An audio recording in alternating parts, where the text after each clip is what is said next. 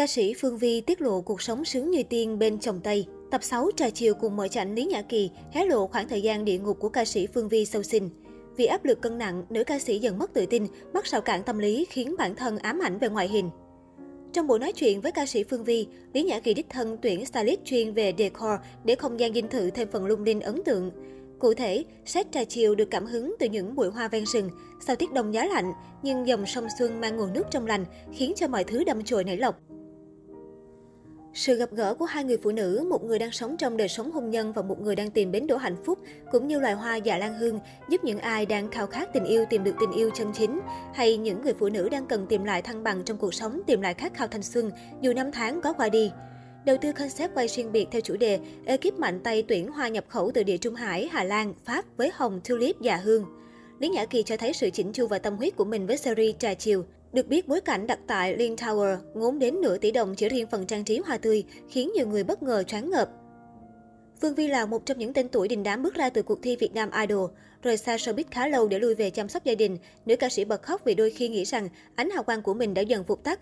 Cô chia sẻ, tôi đi hát hơn 10 năm, trải qua nhiều thăng trầm trong sự nghiệp. Có những lúc mình được người ta săn đón, nhưng có những lúc tên tuổi mình lắng xuống thì người ta sẽ đối xử khác.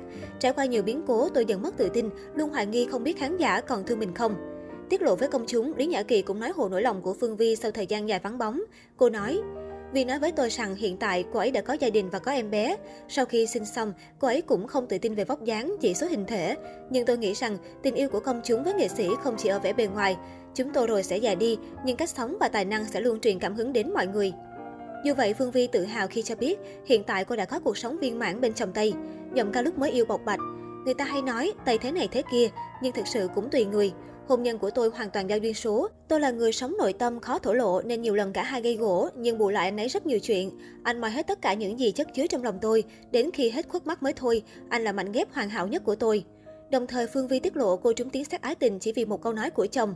Khi Sin Trace rơi vào cảnh khó khăn, không còn tiền trang trải sinh hoạt, thời đó chồng nữ ca sĩ đã quyết định nhịn đói để dùng số tiền còn lại mua thức ăn cho chú chó cưng.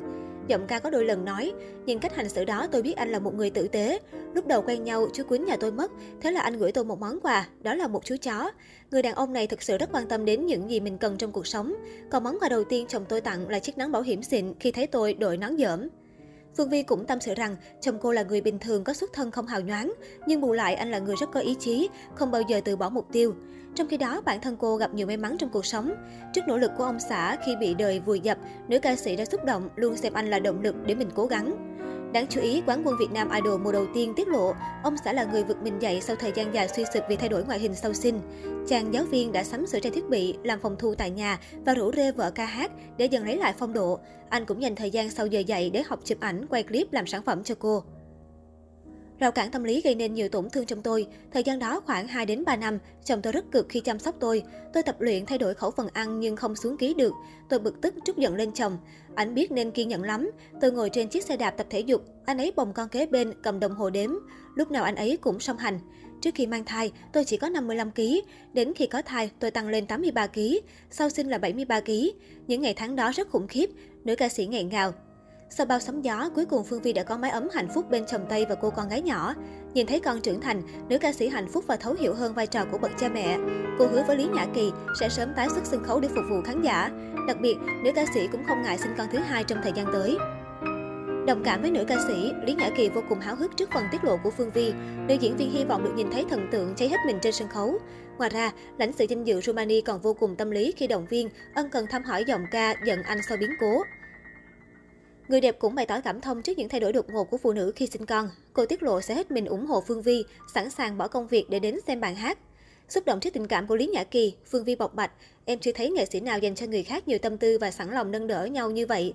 Chắc chắn các anh chị em nghệ sĩ sẽ yêu thương và trân trọng chị lắm, vì nghệ sĩ đang rất cần điều này sau mấy năm lao đao vừa rồi.